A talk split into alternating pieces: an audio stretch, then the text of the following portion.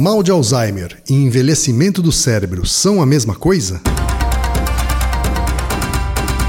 Naruhodo. Podcast.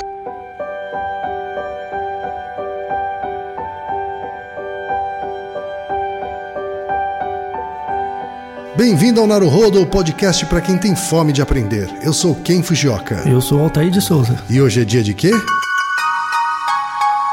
Fúteis e úteis. Altair, hoje é dia de curiosidade da área de saúde. Uma área médica. É, a pergunta, Altair, é do ouvinte. Uhum. A pergunta veio do Fábio Bertolino de Oliveira, tem 34 anos, ele é livreiro. Ah, interessante. Chique. Livreiro em São Paulo, capital.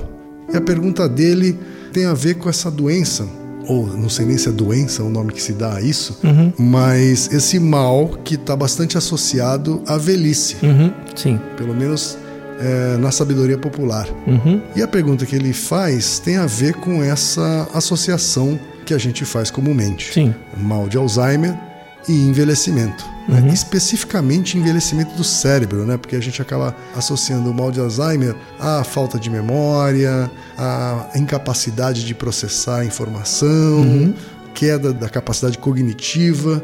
Por isso a pergunta a gente se formatou desse jeito, assim: se mal de Alzheimer e envelhecimento de cérebro são a mesma coisa. tá? O que, que a ciência tem a dizer sobre isso? Muito obrigado pela pergunta. Na verdade, é uma pergunta muito importante, assim, né? Falar um pouco sobre isso, né?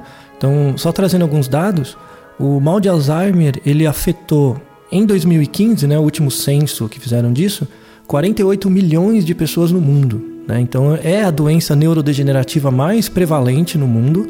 Só no Brasil, ela afeta, segundo o Ministério da Saúde, cerca de 2 milhões de pessoas. Né? Então, é, é bem prevalente.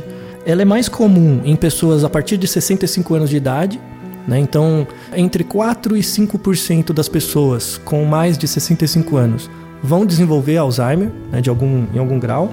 E a doença de Alzheimer, ela não é relacionada com o envelhecimento do cérebro, tá? Então, a, a primeira coisa para a gente comentar, o cérebro ele não envelhece. A gente, de novo, a gente envelhece como um todo, né? Então, o seu cérebro faz parte de você. A gente não é parecido com um carro, sabe? Alguns órgãos, alguns sistemas do corpo que a gente tem parece um carro. Ele vai ficando velho, vai ficando gasto. Articulação, por exemplo. Isso, é, articulação, o rim também, né? O rim é assim, o rim vai perdendo a capacidade funcional com o tempo, é normal. Então você tem aquele carro velho lá que você gosta, mesmo que você reforme ele, sempre vai ter aquela coisa mais- meio frouxa, tá? O cérebro não é assim. O cérebro é- ele é uma, um sistema que, a rigor, ele não fica velho, ele se modifica com o tempo, ele é muito flexível. A plasticidade cerebral é uma das coisas mais ricas e interessantes que a seleção natural pôde trazer, assim, eu acho. Então ele não, o cérebro não fica velho. E o que é o, mal de Alzheimer então? Né? Vamos, vamos tentar fazer um resumo mais informativo possível. O mal de Alzheimer ele é multifatorial, ele tem uma base genética. Então, se você tem na família casos de Alzheimer, principalmente dos parentes de primeiro grau, pais e tios, aumenta a chance de você ter também. Mas o importante é não aumenta tanto, não aumenta muito, tá? O mal de Alzheimer, por ser uma doença, uma questão multifatorial, não se tem uma hipótese muito clara, não se tem um consenso do porquê ele acontece. Então, tem três hipóteses que são responsáveis pelo aparecimento do mal de Alzheimer, por que que ele é prevalente. Tá? Eu vou falar dessas hipóteses um pouco e aí eu vou fazer uma conclusão sobre isso. Então, tem três causas possíveis do mal de Alzheimer. E, de novo, elas não são independentes, elas trabalham juntas. Tá? Então, tem um grupo de pesquisadores, por exemplo, uma área da pesquisa, que são geneticistas, né? então a biologia molecular. Tem muitas pesquisas sobre os fatores genéticos, né, a herdabilidade da doença de Alzheimer, e com base nos estudos deles, eles falam que, com base em estudos com gêmeos, então você tem famílias de gêmeos, aí um irmão teve Alzheimer. Qual que é a probabilidade do outro ter? Essa probabilidade varia de 49 a 80% são gêmeos, são cópias idênticas genéticas. Então, isso mostra o impacto do ambiente nisso também, né, na expressão do mal de Alzheimer. Então, a, a hipótese genética fala o seguinte: é que no seu cérebro, né, conforme você vai ficando mais velho, e por conta de algumas mutações em muitos genes, não é um gene específico do Alzheimer, tem vários, é, isso faz com que, num processo bioquímico do seu cérebro, esse processo comece a ser defeituoso E o que, que é esse defeituoso? Em geral, quando você tem um processo químico no, no, no cérebro, né, no neurônio, uma substância sai de um lugar e vai para o outro. Essa substância gera uma reação que tem o seu efeito, por exemplo, no para quem está no colégio, você tem a bomba de sódio e potássio. Como a informação, né, por a informação elétrica passa dentro do neurônio, dentro da glia lá e tal. Essa bomba de sódio e potássio, ela é muito importante para a passagem de informação no cérebro. Conforme você vai ficando mais velho, um dos componentes dessa passagem, na verdade são várias reações, mas sintetizadas nessa bomba, né? Uma delas, ela gera uma substância que ela é degradada pela célula. Então imagina o seguinte, imagina como se fosse uma, uma fábrica. A fábrica fabrica peças e aí tem o refugo, sabe os cavacos? Sim, aquela, sim, aquela aquele- sobra. o resto, né, da- é, aquela da- sobra da da, produção. Uhum. Aquela sobra da produção ela é descartada. No nosso cérebro acontece algo parecido. Tem a produção, tem um resíduo e esse resíduo é descartado pela célula. No mal de Alzheimer, esse resíduo passa a não ser descartado. Ele vai se Ele acumulando. retém. Ele vai ficando acumulado. E como numa empresa, imagina que todos os cavacos, você não tira mais os cavacos, você vai ficar en- enterrado em cavacos, né? Você não vai conseguir mais produzir nada. E é isso basicamente que acontece no Alzheimer. Você tem uma substância que chama um precursor amiloide, né, de proteína amiloide. Um coproduto desse, desse processo bioquímico começa a se acumular nas células nervosas. E isso vai criando placas. Essas placas se acumulam e aí a- o pulso nervoso não consegue passar mais. Bloqueia. E aí, bloqueia e, o- e aí você começa a ter um problema de transmissão de informação e aí é, acontece um fenômeno no cérebro né, que ele vai atrofiando. Né? Como você não passa mais informação entre os neurônios, aquela área vai atrofiando por conta das placas. E você observar, por exemplo, o cérebro de uma pessoa normal e o cérebro de uma pessoa com Alzheimer, é muito clara a diferença. Né? O cérebro da pessoa com Alzheimer é como se ele encolhesse. né? Ele vai atrofiando dentro de si mesmo. E uma área que atrofia mais rápido, não se sabe porquê, ela vai atrofiando mais rápidas do que a- as outras, é uma área chamada hipocampo, que é muito importante para a memória. Então, um dos primeiros sintomas de Alzheimer, diferente de outras doenças neurodegenerativas, não é motor. A pessoa começa a ter lapsos de coisas. Né? Ela começa a esquecer o que ela estava vestindo, para onde ela ia. Começa a ter esses lapsos. É, normalmente é associado com estresse, né? Então, ah, tô trabalhando muito e tal. E isso vai começar a ficar mais frequente e aí tem o diagnóstico, né? Você em geral vai no médico, você faz um teste para verificar a presença dessa proteína. Se ela tiver numa quantidade maior do que o esperado, tem o diagnóstico de Alzheimer. Geralmente está relacionado mais à perda de uma memória recente, é isso? Começa com a memória recente, depois vai indo para a memória tardia. Ou, só para mencionar, a outra hipótese é uma hipótese colinérgica.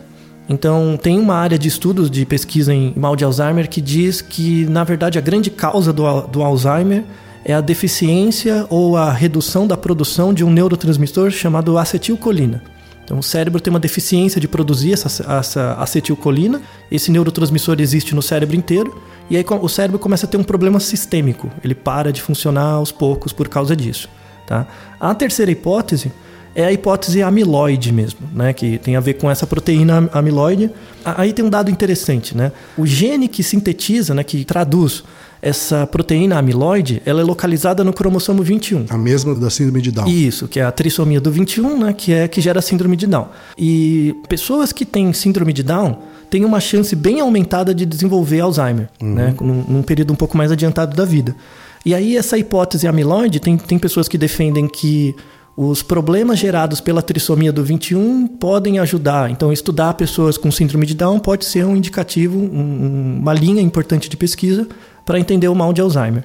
Tá? Essas são as três principais hipóteses. Agora, você estava falando que o, o mal de Alzheimer ele tem, ele tá em relação com muitos genes. Sim, né? muitos. E essa complexidade é um dos motivos pelos quais existem ainda muitas dúvidas né, sobre, sobre a doença. É, infelizmente, o mal de Alzheimer ele não tem cura e tem uma área médica grande, né? Alguns pesquisadores dizendo que na verdade o mal de Alzheimer não é uma doença só, é um conjunto de doenças que você não consegue discriminar uma da outra. Então tem uma linha de pesquisa que tenta descobrir subtipos de Alzheimer e tentar ver um tratamento específico para cada um, que infelizmente não tem cura. Sim. né? Então, o diagnóstico, quando ele é feito, você tem remédios, medicamentos, assim, que ajudam né, no, no tratamento, mas o, é progressivo, é neurodegenerativo. Eles mais tentam atenuar os sintomas Sim. Do que atacar a doença eh, exatamente. Sim, inclusive, a- aí vem uma questão interessante da pesquisa sobre o Alzheimer, que é o custo social. O custo social do Alzheimer, que é o seguinte, é, é muito triste. Eu falo até como psicólogo mesmo, né? De, eu não cheguei a, como clínico a acompanhar casos assim, mas já vivenciei por pessoas próximas, assim, que é um custo para a família muito grande, né? Você tem que. É, a pessoa de fato chega num momento em que ela precisa de cuidado para tudo, né? Ela, Uhum. é, é bem complicado e tem, assim, pelo menos em psicologia, em, em psiquiatria, né, em medicina, tem várias linhas de pesquisa que tentam reduzir esse impacto social né, das pessoas com Alzheimer, propondo eh, atividades para essas pessoas, né, e, e também para os familiares, principalmente, né. Então, os estudos estão avançando, mas como não se sabe muito bem o que é e como é um problema muito sistêmico que acontece no cérebro inteiro, tem muita gente que até fala da evolução também, né, de uma questão biológica. Estamos ficando cada vez mais velhos, Sim. né? Então a, A a- população cada vez mais velha, né? é, a longevidade tem aumentado e esse é um problema crônico, né, que a seleção natural nunca teve que lidar, que é ter pessoas que vivem muito. Por exemplo, saiu um artigo, acho que essa semana, na Nature, mostrando, por exemplo, o limite das células, o quanto que uma célula aguenta viver. É um artigo muito interessante, que mostra que as nossas células aguentam viver até os 120 anos. Tá? Então, se você evoluir a medicina ao máximo, os medicamentos, eh, dieta, você no máximo vai conseguir alcançar a população até 115, 120 anos. Depois chega o limite da máquina, sabe? Certo. Não existe mais Ford de 1913, sabe? Original, 100% original. Sempre você vai ter que trocar alguma peça, né? Então, esse é o limite físico que a gente tem. Das nossas peças originais. assim. Isso. E daí tem uma área de estudos que tenta substituir essas peças por outras peças, como se fosse o carro, Claro. né? E esse também é um tema que a gente vai tentar falar. Agora, diferente do carro, a gente reproduz algumas dessas peças nós mesmos, né? Sim, alguns sim, mas por exemplo, o seu cérebro. É, esse não. Aí eu, eu vou deixar até uma pergunta para um outro programa, mas eu já vá pensando nessa. Por exemplo, se eu criar, tecnicamente já é possível, tá? Mas eu depois a gente conversa sobre isso. Mas se eu criar um computador que tem a mesma capacidade do seu cérebro, tá? Vou deixar a pergunta para quem também pensar. Eu vou criar um computador que tem a mesma capacidade neural do Ken. E aí eu pego todas as memórias do Ken e coloco nesse computador. Então vou fazer um, um upload das memórias do Ken nesse computador. Logo eu vou ter um sistema articulado que pensa igual ao Ken. Aí o Ken morre. O Ken vai continuar vivo nesse computador ou vai ser algo que simplesmente repete ele, como se fosse um papagaio? Boa pergunta. Então, tem gente que acredita que sim, tem gente que acredita que não. Questão existencial, quase. É, metafísica.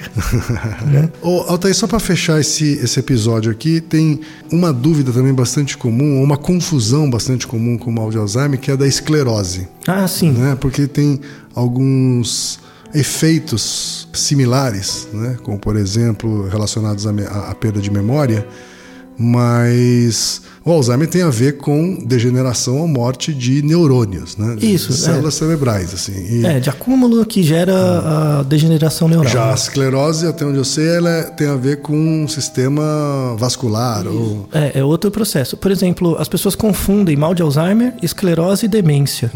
O mal de Alzheimer gera demência. Um é subconjunto do outro. Então, mais ou menos 70% dos casos de demência são re- relacionados ao, ao Alzheimer. Mas você tem 30, de, 20, de 30% a 40% que não é. É por, por outras causas. Uma delas é a esclerose. Né? Então, um é um Ambos causam, podem causar demência. Podem. Então, mas eles têm naturezas diferentes. Sim, assim. um é mais vascular e o outro é mais neural mesmo, da, es- da arquitetura do cérebro, e o outro é mais da irrigação do- dos neurônios. Você vê que nosso sistema é muito bem feito e exatamente por isso ele pode dar muito problema, né? Problemas complexos exigem também soluções complexas. Pois é.